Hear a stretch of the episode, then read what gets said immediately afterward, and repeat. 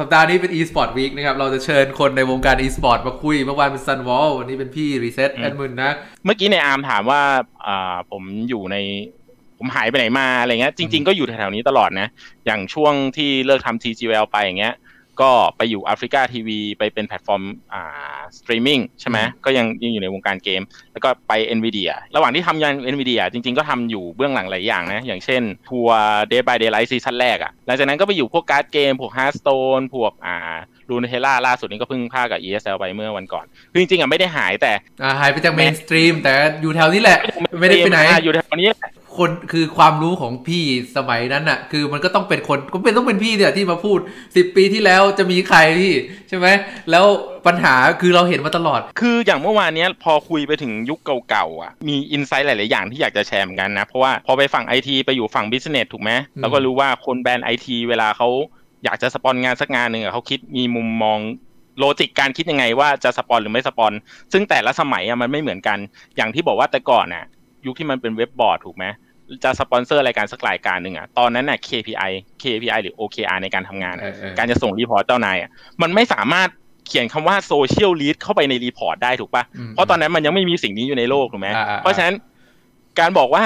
มีคนเห็นเว็บบนเว็บบอร์ด5,000คน มันไม่ใช่สิ่งที่เอาไปช่วยเรื่อง sale business ได้ครับเพราะฉะนั้นการการทำอะไรตรงนั้นมันยังไม่ไม่มีผลเท่าตอนนี้ แต่ทุกวันนี้พอมีโซเชียลเน็ตเวิร์กพอมีคำว่า social reach ขึ้นมาต่างฝ่ายต่างหา แล้วว่าจะทำไงให้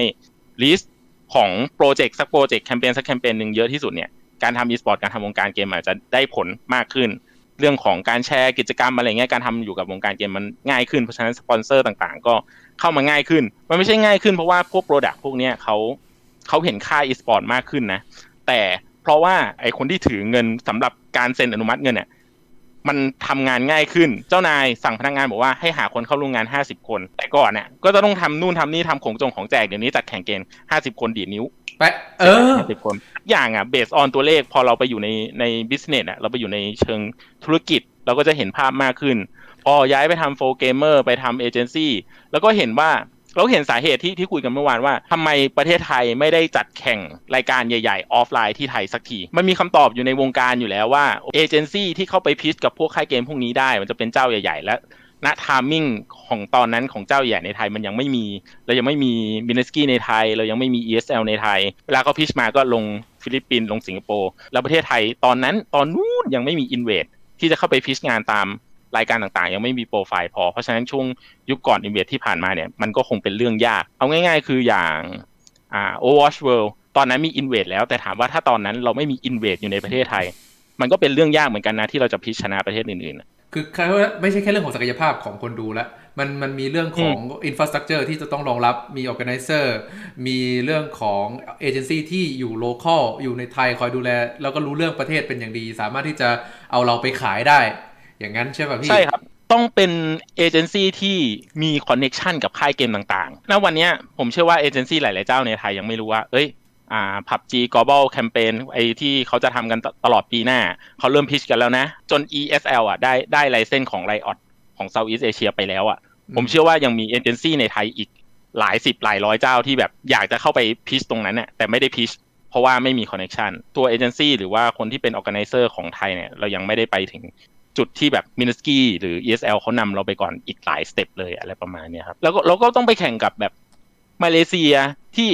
ออแก z นเซอร์ของมาเลเซียเขามีคอนเน t ชันกับร้านเน็ตเขามีคอนเน t ชันกับสถานที่ใหญ่ ๆ ลองนึกดูว่าประเทศไทยเรามีเอเจนซี่สักเจ้าหนึ่งที่มีคอนเน t ชันกับรัฐบาล สามารถเช่ามังคลาได้ในในราคาแบบสองสามหมื่นแล้วเอางบตรงอื่นมาโปะมันมี margin บางอย่างที่สามารถตัดออกไปได้ถูกไหมเพราะถ้าเกิด เราไปเป็นออ g a แก z นเซอร์เพียวๆแล้วทุกอย่างต้องมี margin ส่ง margin ส่ง margin ให้ทุกฝ่ายทุกทางเนี้ยงบมันก็จะบานปลายมันจะสู้คนที่มี partner มีอะไรอย่างเงี้ยต่างๆ ไม่ได้แหม insight ดีอะพี่ คือจัดทัวร์นาเมนต์ทีหนึ่งมันใช้เงินเยอะถูกไหมแล้วเราก็จะตัดอะไรถูกได้ที่เราอะไรที่ตัดได้ก็ตัดแล้วมันค่าคอสมันจะต่ำลง แล้วการที่เรามีคอนเน t ชันมันจะทำให้การตัดคอสพวกนี้ง่ายขึ้น แล้วก็เราจะได้ไปไปพิชชิ่งไปบิดกับกับประเทศอื่นๆว่าเฮ้ยมาจัดบ้านเราดี ถูกกว่าอืมอะไรอย่างนี้ใช่ไหมอ๋อใช่ในขใช่ณะที่ตอนนี้ใช่พี่พี่กำลังบอกว่าเพื่อนเพื่อนบ้านเราเนี่ยเขาเขาเขาดีกว่าเราตรงนี้อยู่ในตอนนี้เขามีเอเจนซี่ที่แข็งแกร่งที่จะไปพิชงานชนะ เพราะว่าเขามีทั้ง staff ที่ทำงานวงการอีสปอร์ตมา ยาวนาน มี in-house ทีมไฟ มี in-house ทีมมอนิเตอร์ มี in-house ทุกอย่างอะไรอย่างเงี้ย ไปแข่งกับ Invade ที่ต้องเช่าเช่าเช่าเช่าเช่าทุกอย่างก็อาจจะแบบ cost มันก็คนละเรื่องแล้วถูกไหม ตอนแรก staff ที่มีการทำวงการอีสปอร์ตมานานด้วยบ้านเรามีแล้ว ไม่มีปัญหา สู้ได้อะอืมอุปกรณ์ in-house คือนี่เราพูดถึงเรื่องอุปกรณ์ production นะ พวกตัวอืมยิงสัญญาณ พวกตัวขึ้นจอใหญ่อะไรอย่างนั้นอย่างนี้ คือพี่เอ่ออินเวดก็มีแต่อาจจะมีไม่ครบวงจรใช่ไหมไม่เหมือนแบบ PGL อืมที่ที่อืมเขามีเป็นของตัวเองอินเวดบางอย่างอืมอาจจะยังต้องอาจจะยังต้องเช่าอยู่แต่แต่ว่ามันก็เป็นการลงทุนที่เยอะนะพี่ ถูกไหมใช่ แล้ว Invade อะคือต้อง respect Invade อย่างหนึ่งนะ คือเขาระหว่างที่เขาพิชชิ่งงาน ถ้าคนในวงการก็จะรู้ดีว่า Invade เจ็บเยอะมากในหลาย ๆ งาน เพื่อให้มีอีเวนต์บางอย่างเกิดขึ้นในไทย ผมผมเชื่อว่าใครที่ทำอยู่ระดับ Operation ที่เป็น Organizer จัดงานก็จะรู้ว่าหลายงาน Invade ก็ซับถึงแม้ถึงแม้ในวงการจะมีการกล่าวขานว่าคอสเขาสูงแต่สุดท้ายเขาก็ซับหลาย ๆ อย่าง คอสบางอย่างที่เขาต้อง invest เงินไปก่อนเพื่อให้มันมีของเขาก็ทำเพื่อให้วงการเกมมันโตอะไรเงี้ย ก็อย่างที่บอกครับว่าในวงการเกมมันมีหลายคนที่เราต้อง respect มาก ๆ ที่เขา invest เงินให้วงการเอ่อแชทอาจจะงง Invade คืออะไร Invade คือ Organizer นะครับ เกม Organizer ที่จัดทัวร์นาเมนต์หลาย ๆ ทัวร์นาเมนต์ในเมืองไทยเป็นคนที่ specialize กับจัดอีเวนต์ gaming เลย เราเราพูดถึง Invade เมื่อวานเอ่อไปพอสมควรตอนที่เขาจัดเอ่อโอเราที่เราพูดถึง Overwatch World Cup ที่เมืองไทยอะไรอย่างนี้นะครับ ก็คือเป็นเป็นทีม production นะ เวลาที่แบบว่าถ่ายวิดีโอถ่ายนักแข่งเอ่อจัดสเตจโคอ r d ดิเนตทั้งงานเนี่ยอันนี้คือ เอ่อเป็นบริษัท production ก็คือ Invade นะอ่าถ้าเกิดใครไม่รู้จัก Invade ก็ไปดูนันเน็กก็ได้นันเน็กน่าจะอยู่ตรงข้าม Invade เอออะไรอย่างเงี้ยเขาคุยกันอยู่เออลองไปดูนะครับมันเป็นสตูดิโออะทีนี้เมื่อกี้มี Invade กับ Invest ก็คือการลงทุนอืมของบริษัท Invade นะ คือการที่เขาซื้ออุปกรณ์มา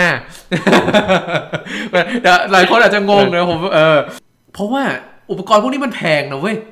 แพงยับหมาเลยพี่ใช่ป่ะ คือใช่มันเป็นอุปกรณ์ broadcasting ระดับโปรระดับระดับระดับเขาเรียกอะไรระดับช่องทีวีอะใช่ป่ะอืมมันเออรู้บางอย่างมันก็ซื้อไม่ไหว แล้วพี่ตินที่บอกเมื่อสักครู่นี้ก็คือบางอย่างคืองานมาของเขาไม่มีเขาก็ลงตังค์ก่อนเลยซื้อมาเลยเพื่อที่จะให้มันมีเพื่อที่จะให้เขาได้ contract แล้วก็ให้อีเวนต์มันเกิดขึ้นถูกไหมคือมันมีอีเวนต์ในตำนานของ PUBG ที่เราเอา AR ที่เห็นโค้ชบูขึ้นไปอยู่ใน กรีนสกรีนแล้วแบบภาพสไลด์มาแบบระดับเออฟุตบอลฟุตบอลอะไรอย่างเงี้ย คือนั่นนั่นคือ Invade กับ FPS Thailand คือตัวท็อปของวงการ ลองนึกดูว่าสองคนเนี้ยจับมือร่วมกันแล้วมีแล้ว Invade ไปพิชงานได้อะผมเชื่อว่าแบบใครจะจัดงานในไทยก็ต้องใช้สองเจ้าเนี้ยถ้าราคามันไม่ได้แบบสูงจนเกินไป แต่อย่างที่บอกว่าพอไป global scale ไปอ่า regional scale หรือแบบระดับภูมิภาคระดับโลกแล้วเนี่ย เราต้องไปแข่งกับคู่แข่งอื่น ๆ ที่เขาอาจจะทำได้สเกลเดียวกันภายใต้ cost ที่ถูกกว่า พี่เอ่อก่อนที่เราจะมาพูดถึงยุคปัจจุบัน ย้อนให้ผมก่อน อดีตเลยครับสิบปีที่แล้ว การจะจัดทัวร์นาเมนต์ทีหนึ่งเนี่ยอ่ามีคนมีคนถามผมมาว่าแต่ก่อนจัดทัวร์นาเมนต์การจะมันต้องทำอะไรบ้างอะพี่เออผมเมื่อกี้ผมก็ลืมแนะนำโปรไฟล์ว่าตอนตอนสมัยที่เขาทำ DotA กันที่ TCG อะอืมผมทำหนังสือ Dota New อยู่ จัดแข่งรายการหนึ่งใช้อะไรบ้าง จริง ๆ ตอนนั้นไม่ต้องนะ มีเงินอย่างเดียวพอแล้ว แล้วก็ไปใช้เว็บบอร์ดของ TCG เราทัวร์หนึ่งเดือนหนึ่งเราจัด 3 ทัวร์เลยนะ ผมจำได้ว่าตอนนั้นพีคๆสุดเรามีทัวร์ Neolution ทัวร์ Razer แล้วก็ทัวร์ SteelSeries มั้ง ซึ่งทำให้การแข่งขันตอนนั้นมันดีมาก ถึงแม้ว่ายุคนั้นจะเป็นยุคที่แบบทรัสครองตลาด แต่ว่าเราเราก็ยังเห็นหลาย ๆ ทีมอย่าง BBH ถามว่าสมัยนั้นจัดแข่งยากไหมไม่ยากแต่ไม่ได้อะไร เพราะอย่างที่บอกว่าสปอนเซอร์ที่เข้ามาจ่ายอะเขาก็ไม่ได้อะไรจริงนะ เพราะในรีพอร์ตเขาว่า เขาแทบเขาแทบจะเอาไปรีเอาอะไรไปรีพอร์ตเจ้านายไม่ได้เลยว่าเฮ้ยวันนี้เรามีทีมสมัคร128ทีม แล้วพอเจ้านายถามว่า128ทีมช่วยให้คุณขายของได้กี่ชิ้นณณสมัยนั้นเนี่ยเราไม่สามารถคอนเวิร์ตอะไรได้เลยแล้ว การตลาดยุคนั้นมันไม่มีพี่คำว่าแต่มันจริงโซหรือเชีเปยลล่ารีวะดอยู่ มันจริงบอกว่าวะว่าขายของไม่ได้อะคือผมว่าสุดท้ายมันก็ขายมันเป็นเหมือนกับ เออเกมเมอร์ก็เห็นนะว่าแบบเออตอนนั้นมีสปอนเซอร์มา Steel Series มี Gigabyte ใช่ไหมเขาก็ซื้อนะผมว่าเวลาคนที่จะซื้อคอมครั้งต่อไปอะไรเงี้ยผมว่ามันก็มีอยู่แต่มันวัดค่าไม่ได้ถูกไหมเราเอาไปบอกเอ่อเบื้องสูงไม่ได้ว่าเนี่ยผมเพิ่มน่าจะเพิ่มยอดขายได้เท่านั้นเท่านี้สองหมื่นบาทอะไรก็ว่าไปก็ไม่ได้ ถูกถูกไหมแล้วแล้วการทำงานน่ะในอาร์มอยู่อยู่อยู่ในโลกการทำงานเราเราเราเราจะคุยกันรู้เรื่องว่า เจ้านายมันมีสองประเภท เจ้านายประเภทที่ทำงาน base on ตัวเลข base on report ไอ้ถ้าคุณไปเจอเจ้านายประเภทพวกเนี้ยคุณทำอะไรไม่ได้เลยถูกป่ะอืมคุณไม่สามารถไปคุยโม้กับเจ้านายได้ว่า เนี่ยมันทำให้แบรนด์เราแข็งแกร่งขึ้น มันไม่ใช่หน้าที่คุณหน้าที่ทำให้แบรนด์แข็งแกร่งอะเป็นหน้าที่ของฝ่ายการตลาดของ global scale คุณไม่จำเป็นต้องมาช่วย Razer ทำการตลาดเรื่อง branding คุณไปหางานขายของคุณไม่ใช่หน้าที่คุณถูกป่ะอืมแต่ถ้าเกิดไปทำงานอยู่กับอีกฝั่งหนึ่งฝั่งที่แบบ อ่าอินกับเรื่องนี้จริงๆเขาก็จะรู้สึกว่าเอ้ย invest ได้ช่วยได้ เพราะฉะนั้นตอนนั้นถ้าเราจะเลือกแบรนด์ที่จะ support หรือแบรนด์ที่จะสนับสนุนเนี่ยก็ต้องไปหาแบรนด์ที่มีคนที่เล่นเกมจริง คนที่อินจริง ๆ เข้าไปเข้ามาช่วยเราอะไรประมาณเนี้ยครับเนี่ยถามว่ามีผลไหมมีผลนะ ผมผมต้องยกเคสตัวหนึ่งก็คือ Neolution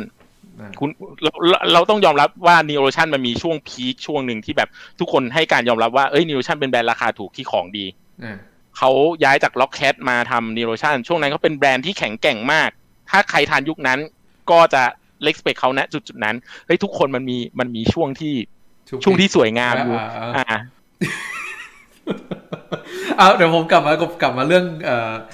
เอ่ออ่าเรื่องอ่า convince ระดับสูงให้ให้มาสปอนเซอร์อะไรพวกเนี้ย มันเป็นเรื่องยากต้องทุกคนต้องเข้าใจก่อนอาจจะเอ่อหลายหลายคนสมัยนี้มันอาจจะคุยกันง่ายว่าเอ้ยเดี๋ยวนี้มันก็ brand loyalty นั่นนู่นนี่ สมัยนั้นการที่จะอืม convince marketing สักคนหนึ่งให้เห็น value ของตรงเนี้ยหูยพี่ เนอะคือมันจะต้องแบบถ้าเกิดเจอคนที่เขาไม่เข้าใจเขาแบบคุณเป็นใครวะอยู่ดีๆมาขอของกู แล้วก็ไม่ได้ฟังก็ก็จบนะ ก็คือขอไม่ได้ จริง ทั้งทั้งที่ผมคิดว่ามันเป็นการวางเมล็ดอะไรบางอย่างนะ เอ่อเรื่องของแบรนด์ awareness เรื่องของอะไรพวกเนี้ยเออแต่บางทีเขาก็ก็ทำงานของเขาเขาก็ไม่ได้คิดอะไรเขาก็เอ้ยอย่ามายุ่งกับกูใช่เออคือทุกคนก็ทำงานแหละเราเราก็เข้าใจว่าสุดท้ายถ้าเกิดทุกคนเป็นพนักงานกินเงินเดือน เราไม่ใช่เจ้าของแบรนด์ ถ้าจะต้องมาทำอะไรที่มันไม่ช่วย KPI แถมยังต้อง invest แล้วต้องไปเสี่ยงคุยกับเจ้านายเพื่อช่วยวงการเขาแล้ววงการที่เขาไม่ได้อยู่ด้วย มันก็ไม่ใช่เรื่องเขา ถูกไหมแบรนด์ไหนใจป้ำหน่อยก็แจกหูฟัง แต่ถ้าส่วนใหญ่นะ ทัวร์รายสัปดาห์ของ TCG ตอนนั้นคือแผ่นรองเมาส์หมด อย่าง Razer ก็แผ่นรองเมาส์ห้าอันไปรับไปแผ่นรองเมาส์กันเต็มบ้านไอ้ยตอนนั้นอืมต้องต้องคิดก่อนว่านั่นเป็นยุคแรกของ gaming gear เว้ยคือ gaming gear ตอนแต่ก่อนแต่ก่อนทุกคนใช้คีย์บอร์ดอันละสองสามร้อยแล้วก็นั่นนู่นนี่อืมแล้วมันแล้วยุคนั้นเป็นยุคที่ gaming gear เพิ่งเข้ามาทำตลาดพวกล็อกแคทพ วก Steel Series อ่าใช่แล้วแล้วอ่าแล้วแบบว่าเฮ้ยมันเริ่มแบบเฮ้ยมันมีคีย์บอร์ด gaming ด้วยเหรอวะเฮ้ยมันต้องเป็นยังไงวะอืมเริ่มจากแผ่นรองเมาส์ก่อนเลยเออไปแข่งมาได้แผ่นรองเมาส์เฮ้ยเฮ้ยมันของมันดีนั่นนู่นนี่ใช่ไหมตอนนี้คือทุกคนก็รู้สึกเป็นปกติว่าคุณใช้ mechanical keyboard คุณใช้เอ่อแต่สมัยนั้นมันยังเป็นมันเป็น barrier การตลาดเหมือนกันนะ หมายถึงว่าเออเกมเมอร์ก็อืมเฮ้ยมันมันมีของอย่างนี้ด้วยเหรอวะ แล้ว พออืมสองสามปีหลังจากนั้นเนอะพี่เนอะเอ่อพวกงานเกมต่างๆ เราก็จะเห็นแบบว่า gaming gear ลงตุ้มตุ้มตุ้มเลยเว้ย แล้วก็เป็นยุคบูมขึ้นมา ซึ่งทำสำเร็จนะ อันนี้ต้องต้องให้เครดิตเขาใช่ปะอืมใช่ใช่ใช่คือก็ก็ก็ต้องให้เครดิตว่าจริง ๆ ช่วงแรกการการเข้ามา support e-sport ของ Gaming Gear มันได้มันได้ผลจริง ๆ นะว่ากันจริง ๆ แล้วก็อย่างที่บอกว่า Neolution คือเคสที่เห็นได้ง่ายที่สุดในการ build up ตัวเองจากอ่า วงการ e-sport ชัดเจนมาก ในในยุคหลังๆอะเราก็เห็นอย่างเคสของอ่าเมาส์โซวีถูกไหมพอเขาไป support ผู้เล่นระดับโปรใช้โซวีกันหมด ทางฝั่งผู้เล่นเองก็ใช้ตามเลย เรื่องพวกนี้มันมีผลจริง ๆ โอ้สมัยก่อนนะผมจำได้เว้ยพี่ ผมแบบบากหน้าไปขอ Ascenti Resort ไอ้เลเซอร์อืมโอ้ยขอเนี่ยคือกว่าจะได้คุยแล้วก็กว่าจะได้ของมานี่มันเป็นอะไรที่แบบว่า ผมผมจำได้ว่าพอผมได้ของมาจัดทัวร์นะผมแบบแม่งแบบแบบว่าจะแปะฝาบ้านเป็นอารมณ์แบบ achievement อะแบบว่าเฮ้ยเฮ้ยกูจัดทัวร์สำเร็จว่ะไอ้เหี้ยมีแบรนด์มาลงทัวร์กูอย่างเงี้ยน้อยมากนะ แล้วต้องบอกว่าการการดึง Razer มาได้ในยุคนั้นเนี่ยเป็นเรื่องสำคัญมาก เพราะ Razer ตอนนั้นคือแบบ number one เอาโบเพราะสมัยนั้นก็คือมันไม่ได้อะไรจริงๆ เอาอันนี้คนมาจัดก็ยังไม่ได้อะไรเลย คือมันไม่ได้มันใจรักล้วนๆเลยนะเว้ยพี่ใช่ไหมไม่มีเออไม่มีไม่มี return อะไรทั้งนั้น แล้วมันมามี return ตอนไหนอะพี่ ตอน Garena ครับ ตอน Garena จะมี return ให้กับกรุ๊ปแรกก่อน กรุ๊ปแรกก็คือกลุ่มพวกนักพากย์กับพวกนักแข่ง สิ่งที่ Garena ทำยุคแรกและมันได้ผลเลยจริง ๆก็คือ มาถึงประกาศเลยว่าเราจะจัดทัวร์อ่าสี่ทัวร์สี่ภาค แล้วจัด final หนึ่งครั้ง แล้วก็มีทัวร์ประจำร้านเน็ตทุกเดือน คือแบบใครจะไม่ย้ายวะ ถามจริง pro player ทุกคนคุณจะไปกัดก้อนเกลือกินกับเกมที่ทัวร์แจกแผ่นรองเมาส์อ่ากักับอีกทัวร์หนึ่งก็คือเงินรางวัลสี่หมื่นทัวร์อ่าใหญ่แจกสองแสนอย่างเงี้ย คุณอยู่ไม่ได้เกมที่คุณเทพแค่ไหน คุณก็คุณไปแข่งระดับ TI คุณก็แบบ ตอนนั้นยังไม่มี TI ด้วยอะตอนนั้นคือไม่มีไม่มีไฟล์ the way out เลยว่าคุณจะไปตรงไหนอะไรยังไงถูกไหมอืมอืมอืมพอ Garena เข้ามา คนมัน convert หมดครับ แล้ว MOBA เป็นเกมที่เป็นเกมสังคมอะพอเพื่อนเล่นเยอะ คุณจะไปนั่งโดดเดี่ยวอยู่หงอยเหงาอยู่ร้านเกมไม่ได้เล่นเกมเออไม่มามาเกมนี้มาเกมนี้ พูดตรงกันทุกคนก็พูดตรงกันว่ามันคือยุค HoN ใช่ไหมพี่ ซึ่งภาพสวยกว่าระบบดีกว่า คือรวมไปถึงคน run วงการด้วยใช่ไหมนักพากย์คนจัดทัวร์นาเมนต์ก็คืออก็คือมีอืมรายได้ขึ้นมามันก็เลยกลายเป็นเหมือนกับจุดเริ่มต้นของของการก็เรียกว่า stabilize ของวงการ e-sport ไทยอย่างนั้นไหมอืมคือ พอ phase แรกเป็นนักพากย์กับนักกีฬาได้แล้วอะยุคนั้นเอาเอาสิ่งที่ยังไม่มีก่อนนะ ยังไม่มีแพลตฟอร์มที่ได้กำไรจากการสร้างแพลตฟอร์ม ยุคนั้นยังไม่มีสตรีมเมอร์ที่ได้กำไรจากการเป็นสตรีมเมอร์ยุคนั้นยังไม่มี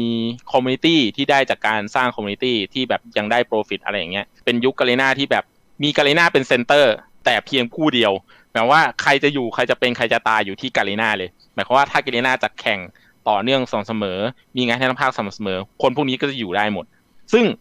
การที่ Garena invest เงินเข้ามาในวงการแบบเนี้ยอ่ามันก็เป็น profit ของเขา แต่ก็ต้องบอกว่าก็ต้องชื่นชมวิสัยทัศน์ของหลาย ๆ คน ยุคนั้นมันจะมีสี่ห้าคนถูกไหมที่แบบ build up Garena ขึ้นมา การทำให้นักกีฬากลายเป็นคนดังอย่างแท้จริง ซึ่งตอนนั้นถึงแม้ว่านักกีฬาจะยังเป็นคนดังยังไม่ไม่ได้ make profit อะไรจากการที่เป็นคนดังได้ แต่ว่าเขาก็ได้เงินจากการแข่ง ต้องต้องบอกว่า Garena ในตอนนั้นก็เหมือนคนที่ดังๆดราม่าดังๆ เมื่อสองสามวันที่ผ่านมาก็คือจ่ายเงินเลี้ยงถูกไหมเพื่อให้เพื่อให้ circle บางอย่างมันอยู่ได้ แล้วก็หลังจากนั้นลุกนั้นมามันก็ทุกคนเห็นว่าอะมันเป็น HoN โมเดลทำได้แล้ว LL โมเดลทำได้แล้ว มันก็เกิดเกมอื่นมันก็ก็เกิดขึ้นมา แล้วก็คนพอคนเข้าใจมากขึ้นมันก็ง่ายเหมือนที่พี่ว่าเนาะว่าเออเดี๋ยวนี้อืมเออดีดนิ้ว ก็ก็เกิดละหลังๆเนี่ยมันก็เราก็จะเห็นคนที่ได้ benefit หลายๆอย่าง เราเห็นการล้มลุกคลุกคลานของคนที่พยายามจะทำแพลตฟอร์มไม่ว่าจะเป็นอย่าง SRG เมื่อวันก็พูดถึง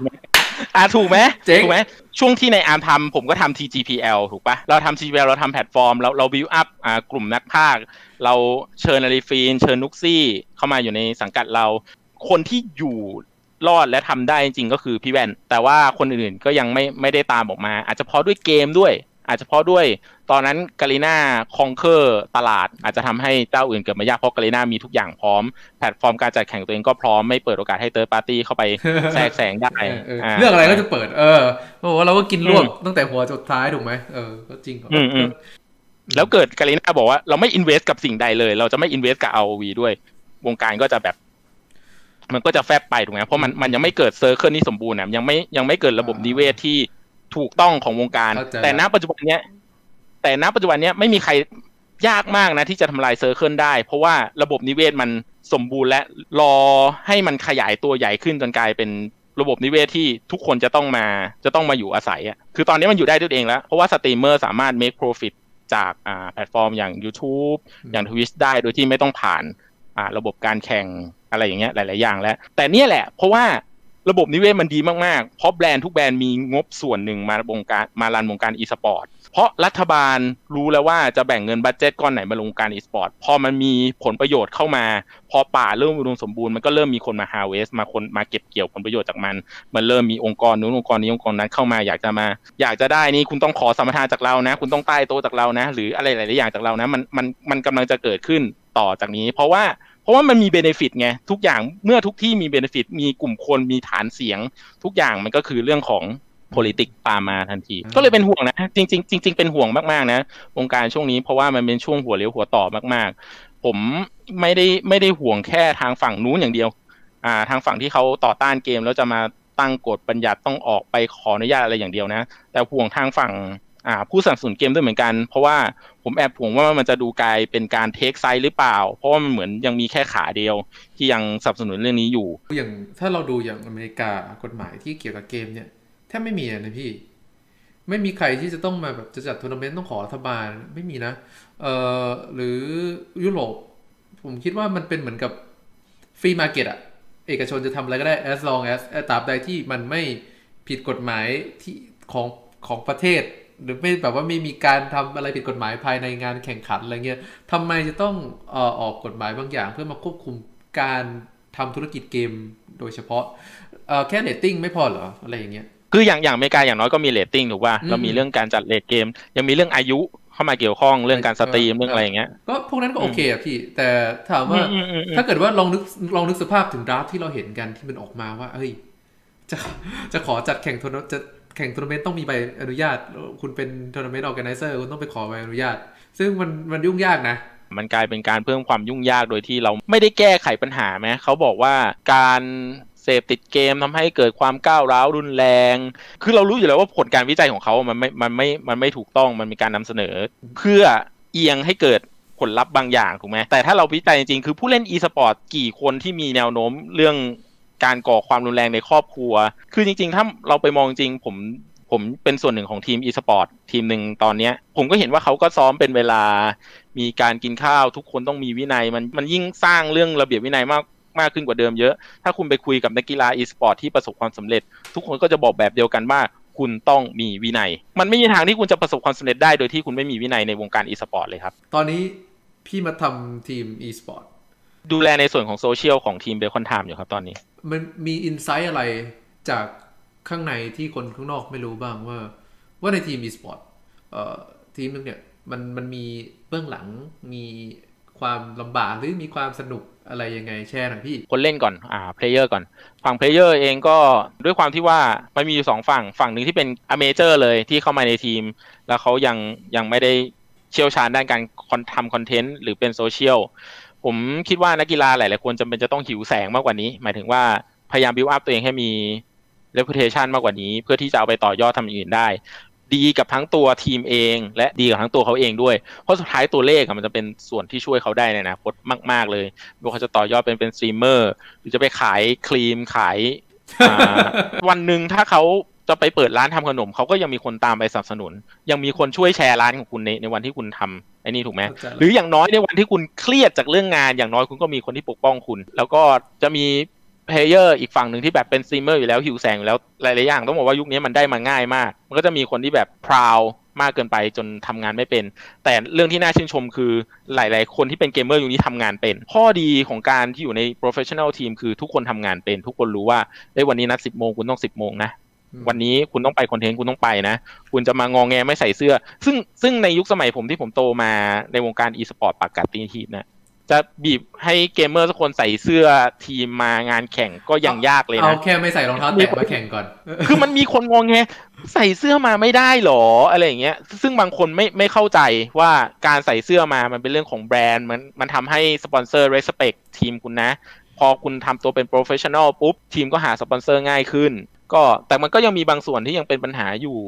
ส่วนเรื่องการทำทีมอะไรเงี้ย ผมคิดว่ามันจะเป็นเรื่องยากอยู่ที่จะหาทีมมาสปอนเซอร์ในเลเวลของทีมนะ ส่วนใหญ่สปอนเซอร์จะมองในเรื่องของการจัดแข่งมากกว่าเพราะรูปแบบการจ่ายเงินของ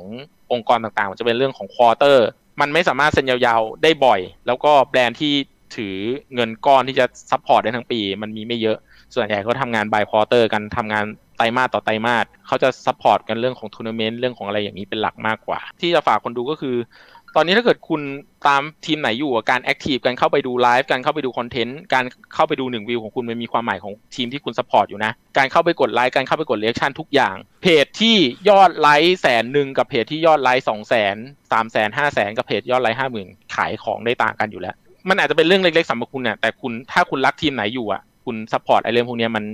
เนี่ยพี่มันเรื่อง easyถ้าไม่ใช่พี่จะพูดเรื่องพวกนี้ได้ไหมเนี่ยไม่ได้ไม่มีใครเอาออกมาเล่าหรอกใช่ป่ะว่าแบบเฮ้ยทุกอย่างเออว่าที่ที่ทำอะมันมีความหมายหมดเลย เพราะว่าแบรนด์ดูอยู่เออมันเป็นเรื่องเงินทั้งนั้นอะไรอย่างเงี้ยเออพี่ขอบคุณมากเลย แล้วทุกวันนี้แบรนด์เวลาเขาทำงานเขาก็มองง่ายๆว่าเพจนี้ engagement เท่าไหร่เพจนี้ยอดไลค์เท่าไหร่ ไปซื้อเพจบ้านกูเองที่แบบยอด reach ยอดแชร์อะไรเท่านี้กับซื้อเพจอ่า Bacon Time ยอด reach ยอดเพจเท่านี้ ทุกคนมา compare เรากับตลาดข้างนอกหมด เพราะฉะนั้นมันเป็นเรื่องง่าย ถ้าคุณตามอาวีคุณไปคอมเมนต์ทุกเพจไป reaction ทุกเพจมันยิ่งทำให้วงการเกมโตครับเออผมไม่ได้ Easy ไม่ไม่เคยคิดเรื่องนี้เลยนะเว้ยเนี่ยเออเว้ยจริงด้วยว่าเกมอะมันไม่ใช่มันไม่เหมือนกีฬาตรงที่ว่า มันมาแล้วมันก็ไป ผมดู Overwatch เอ่อ Overwatch League popularity มัน drop ลง หลังจากซีซั่นหนึ่งซีซั่นสองมามันมันไปแล้วอะ แบบเนี้ยเงินที่เขาลงทุนไป มันก็ถ้าเกิดว่ามันเป็นกีฬามันเป็นฟุตบอล เราลงทุนเรารู้ว่ามันจะอยู่นาน แต่พอมันเป็นเกมเนี่ย เราไม่รู้เลยว่ามันจะไปเมื่อไหร่คนลงทุนก็ไม่ได้เสียอะไรนี่ ในในในเชิงของการลงทุนเนี่ยสมมติผมเป็นแบรนด์ Zowieผมลงทุนไปกับ CSGO ในช่วง period ที่เขา build up แบรนด์ขึ้นมา แล้วผมให้นักกีฬา pro player ทุกคนใช้แบรนด์ Zowie อืมมอนิเตอร์ใช้ Zowie แล้วแบรนด์ Zowie ก็คือ conquer ในตลาดของ CSGO แล้วทุกคนที่ตามติดตามการแข่งทุกคนก็ใช้ Zowie ตามคำถามคือ ห้าปีต่อมาสมมติ CSGO ไม่อยู่ Zowie เสียประโยชน์อะไรไหมไม่เสีย เพราะว่าสุดท้ายสิ่งที่เขา invest ไปตอนนั้นคือเขาก็ยังได้ benefit แล้วอะไรผมประมาณอ่าผมพูดถึงในเคสของอย่างลีกที่ต้องซื้อสล็อตกันสามอ๋อสิบสี่สิบล้าโอเคสิ่งเดียวที่ทีมพวกนี้ที่ซื้อสล็อตกัน34ล้านทำได้ก็คือทำไงก็ได้ให้หาเงินจากสปอนเซอร์มา break even แค่นั้นเอง ผมบอกว่าผมเปิดลีกมา ถ้าพี่อยากจะเอาทีมมาแข่งพี่จ่ายผมมา 20 ล้าน แล้วพี่ไม่รู้ว่าเกมผมอะมันจะฮิตไปอีกกี่ปี แล้วมันจะได้ return อะไรกี่ปี อันเนี้ยเป็นเรื่องยากนะผมคิดว่า ใช่เรื่องโมเดลการการทำสล็อตอะถ้าเกิดเกมคุณไม่อยู่นานจริงอะอย่าง LL หรือ CGO อะยากนะที่ที่จะมานั่งขายสล็อตกัน ส่วนใหญ่ที่สามารถขายสล็อตราคาแพงได้ มันอาจจะเพราะว่าเขามั่นใจไหมว่าลีกปีแรกเขามีสปอนเซอร์ใหญ่พอที่จะ return ทีมที่ซื้อสล็อตไปอ่าผมเดี๋ยวพูดถึงเรื่องลีกแล้วผมถามนิดนึงว่าอะผมอย่างดู Overwatch League เนี่ยผมดูยังไงก็ไม่คุ้ม หมายถึงว่า ณตอนนี้จากที่เรา มันผ่านมาหลายปีแล้วเราก็มองย้อนไปว่าเออตอนที่มึงซื้อสล็อตกันตอนนั้น ขนาดลีกใหญ่ขนาดนั้น ผมคิดว่าบางทีอาจจะอาจจะเข้าเนื้อบ้าง แล้วเรากลับมามองดูลีกในไทย ที่เรียกค่าสล็อตก็หลักล้านเหมือนกัน แล้วในสเกลที่เราเล็กกว่ามากแล้วอย่างเงี้ยมันจะมีคนกล้าลงทุนหรอ ถ้ามองจากทราฟฟิกถ้าเขามีคอนเน t ชันมากพอทีมที่จะซื้อก็คือทีมที่มีคอนเน t ชันมากพอไงอย่างเช่น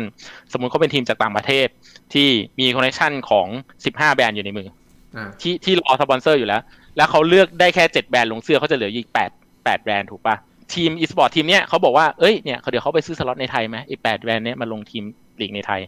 ก่อนที่เราจะคุยกันเรื่องไอ้สล็อตต่อเนี่ยแชทบางคนไม่เข้าใจว่าสล็อตคืออะไรสล็อตก็คือแบบว่าเรามีลีกใช่ไหมครับแล้วคุณอยากจะเข้ามาแข่งในลีกเราเนี่ย จริงๆ ไม่ใช่ว่าคุณสมัครเข้ามาคุณคุณจะต้องจ่ายเงินเพื่อที่จะเอาทีมของคุณเข้ามาในลีกเราลีกก็จะได้เงินจากค่าสล็อตตรงนี้ เป็นเรื่องของการบริหารจัดการนะไม่ว่าจะเป็นการประชาสัมพันธ์ค่า production นั่นนู่นนี่นะแต่ทีมก็ต้องเสียค่าแรกเข้า แล้วก็สล็อตพวกนี้เนี่ยขายกันได้นะครับอย่างเช่น สมมติพี่ตินมาทำทีมปีหนึ่งบอกว่าเอ้ยไม่ work แล้วขายสล็อตดีกว่า ก็มูลค่าของสล็อตที่เราซื้อไว้สล็อตเรา 3 ปีอะสองปีที่เหลือขายขายให้ใครขายให้ซันวอลแล้วกันอะไรอย่างนี้ มันก็เป็นการอย่างนั้น แล้วทีมของซันวอลก็จะได้สิทธิ์เข้ามาในแข่งในในลีกนี้ทันทีเอ่อเพราะว่าในในลักษณะของลีกเนี่ยตอนนี้มันเริ่มเข้ามาแล้วมันเหมือนกับลีกกีฬาแหละ โมเดลซื้อขายสล็อตมันก็เป็นเรื่องความเสี่ยงของการลงทุนจริงๆนะ แต่มันก็การันตีให้กับคนจัดแข่งได้ว่า ทีมที่เข้ามามันมีคุณภาพมากพอเหมือนเป็นการสกรีนอะ เหมือนเออคุณจะเข้าประมูลแล้วคุณต้องมีมึงจริงจังคุณต้องมี pocket เอออ่อ่าคุณมี pocket money พอที่จะเข้าประมูลหรือเปล่าอะไรประมาณเนี้ยครับ มีเกมไหนที่สล็อตถึง 8 หลักไหม8หลักนี่ก็คือ10หลัก10หลักก็ Overwatch ไง Overwatch ให้40ล้านเหรียญนะครับ คือคือไม่ใช่บาทนะครับที่เราที่คุยกัน แต่ในเมืองไทยก็เป็นประมาณ2-3ล้านหรือเปล่าที่ผมได้ยินมาวันนี้ผมไม่แน่ใจ พี่ทำทีม e-sport เอ่อได้ได้ได้ดูเรื่องพวกนี้ไหมครับว่า รู้ไหมว่า return คร่าวๆมันเป็นยังไง พอจะบอกได้ไหมว่า insight คร่าวๆว่าเฮ้ยมันคุ้มหรือเปล่ากับทีมทีมหนึ่งที่จะซื้อสล็อตไปแข่ง หรือว่ายังเข้าเนื้ออยู่ ผมส่งโพสต์โพสต์หนึ่งให้กับนายอาร์มใน Facebook นะครับ เป็นโพสต์ของคนที่ลงทุนทำทีม Bacon Time ที่ผมอาศัยอยู่ทุกวันนี้ครับ อ่า เอา เอาคำนี้ไปขึ้นสตรีมได้เลยครับ เป็นคำแนะนำดีๆ จากคนที่สร้างทีมเบคอนไทม์ครับอะเดี๋ยวผมเดี๋ยวผมไอ้เดี๋ยวคผนมที่อินคนที่ลงทุนกับเบคอนไทม์ในตอนนี้ครับ อยู่ในวงการจริง ๆ ลงทุนจริง ๆ หาสปอนเซอร์จริงขอบคุณพี่อ๋อมันเป็นอย่างนี้นี่เอง ก็คือเข้าเนื้อแหละๆแล้วอืมแล้วทำไปก็เพื่อที่จะอย่างน้อยให้มันเกิดอะไรขึ้นมา ในช่วงนี้ให้มันค่อยๆไปแล้วเผื่อว่าในอนาคตมันจะดีขึ้นก็คือการลงทุนแหละการลงทุนใช่ครับก็คือใช่การ bet กับอะไรบางอย่างว่า ว่าต่อไปมันน่าจะน่าจะมีเข้ามาอันนี้คำถามของผมในใน อันนี้ผมถามแบบบ้านๆเลยนะ พี่คิดว่ามันมัน bet แบบนี้แล้ว คือบางอย่างมันไม่ออร์แกนิกพี่ก็รู้ทำ marketing ไอ้ hype บางอย่างอะไรที่มันเกิดขึ้นมาบางอย่างมันไม่ออร์แกนิกเพราะว่าคนอัดเงินลงไป มันก็มี spark ขึ้นมาหน่อยนึง แล้วมันก็จะมันก็ตายไป เพราะว่าออร์แกนิกมันไม่เกิด แล้วผมกำลังกำลังมองว่าไอ้แล้วในเคสเนี้ยกับการที่เราลงทุนหนักๆลงไอ้ซื้อสล็อตแข่งลีกขึ้นมาเนี่ย มันน่าเป็นห่วงไหมว่า ต่อไปมันจะเจ๊ง ไม่ไม่ไม่ไม่อ่าเราต้องเชื่อมันอย่างหนึ่งว่าคนที่ถือเงินสิบล้านไม่ใช่คนโง่ ถ้าเขาไม่ charity หรือเขาไม่มี passion กับสิ่งสิ่งนั้นมากพอ ที่จะเจียดเงินสิบล้านลงไป เขาต้องมีไอเดียอะไรบางอย่างที่จะหาคืนใน short term อยู่แล้ว คุณมานั่งขายรายโปรเจกต์รายโปรเจกต์รายโปรเจกต์มันเหนื่อยมันยากแต่การลงทุน invest ก้อนเดียวมันมี exposure ที่ stable แน่นอน เรารู้เลยว่าปีหนึ่งแข่งสามสี่ครั้ง คุณรู้ exposure ที่ชัดเจนแน่นอน เซ็นโปรเจกต์ระยะยาวได้มันง่าย และเอาเวลาไปทำอย่างอื่นอ๋อเออคือคือการการลงทุนใน big scale มันมันมันต้องเป็นอย่างนี้ฮะ มันเป็นการลงทุนขนาดใหญ่ เพื่อทำอะไรสักอย่างที่มันมี circle ของมันอยู่แล้ว invest เงินลงไป แล้วได้อ่าเงินกลับมาระดับหนึ่งแล้วคุณก็เอาเวลาชีวิตคุณไปทำอย่างอื่นเพราะคนเรามีเวลาแค่ยี่สิบสี่ชั่วโมง ถามหน่อยนะว่าอะสมมุติว่าพี่ก็ทีมที่พี่ทำอยู่นี่แหละ แล้วเวลาเราวัด return เราวัดยังไง วัด return ของทีมเหรออะสมมติอะเอาเอางี้เอาเอาเรื่องของลีกก่อนว่าอะผมเราการที่เราลงทุนทีมของเราเพื่อที่จะได้แข่งในลีกนี้ใช่ไหมเราเสียเราเสียค่าสล็อตเราเสียค่าด้านนู่นนี่แล้วเราเราวัดเราวัด return ว่ายังไงแล้วสปอนเซอร์ที่สปอนเซอร์เราที่เขาติดโลโก้บนบนทีมเราเนี่ยเขาเขาเราเรารายงานผลเขายังไง เรารู้อยู่แล้วว่า อ่าบุรีรัมย์รู้อยู่แล้วว่าสปอนเซอร์ที่เขาจะขอเงินได้เป็นแบรนด์ไหนบ้าง ที่ เขาสามารถทำ report ส่งแบรนด์พวกนี้แล้วแบรนด์พวกนี้เซ็นเงินอนุมัติมาได้ ถ้าเขามีลูกค้าสิบห้าเจ้าอยู่ในมือที่เขาสามารถขอได้ แล้วเขาลงเท่านี้ แล้วเขาได้เงินจากลูกค้าสิบห้าเจ้านี้ค่อนข้างแน่ มีเปอร์เซ็นต์ค่อนข้างสูง เขาก็ลงทุนเลย easy easy ทั้งสองฝั่ง ทั้งฝั่งที่ไปขอเงินลงทุน ทั้งฝั่งที่ลูกค้าที่ลงทุนเนี่ยเขาก็ง่าย เพราะสมมุติว่าอ่าไทยเบเวอร์เรจเขามี budget ปีหนึ่งสักสองร้อยล้าน ขอแบ่งมาทำตรงนี้สักอ่าหนึ่งล้านที่ report มันเสร็จแน่ๆ เขาบอกเอาไปทำเลย เพราะเพราะสุดท้ายสองร้อยล้านกูใช้ไม่หมดอยู่แล้วอ๋อมันไม่ได้ยากอย่างที่คิดอย่างนั้นเหรอโตโยต้าอย่างเงี้ยโตโยต้าบอกว่าจะต้องทำออนไซต์อีเวนต์สิบห้าครั้งต่อปีโตโยต้าก็บอกว่าโอเค BNK เอาไปเลยสิบห้าล้านแล้วคุณจัดงานให้ผมด้วยสิบห้าครั้ง แล้วก็ BNK ก็ไปทำนะอ๋อแล้วผมเหลืออีกร้อยสิบห้าร้อย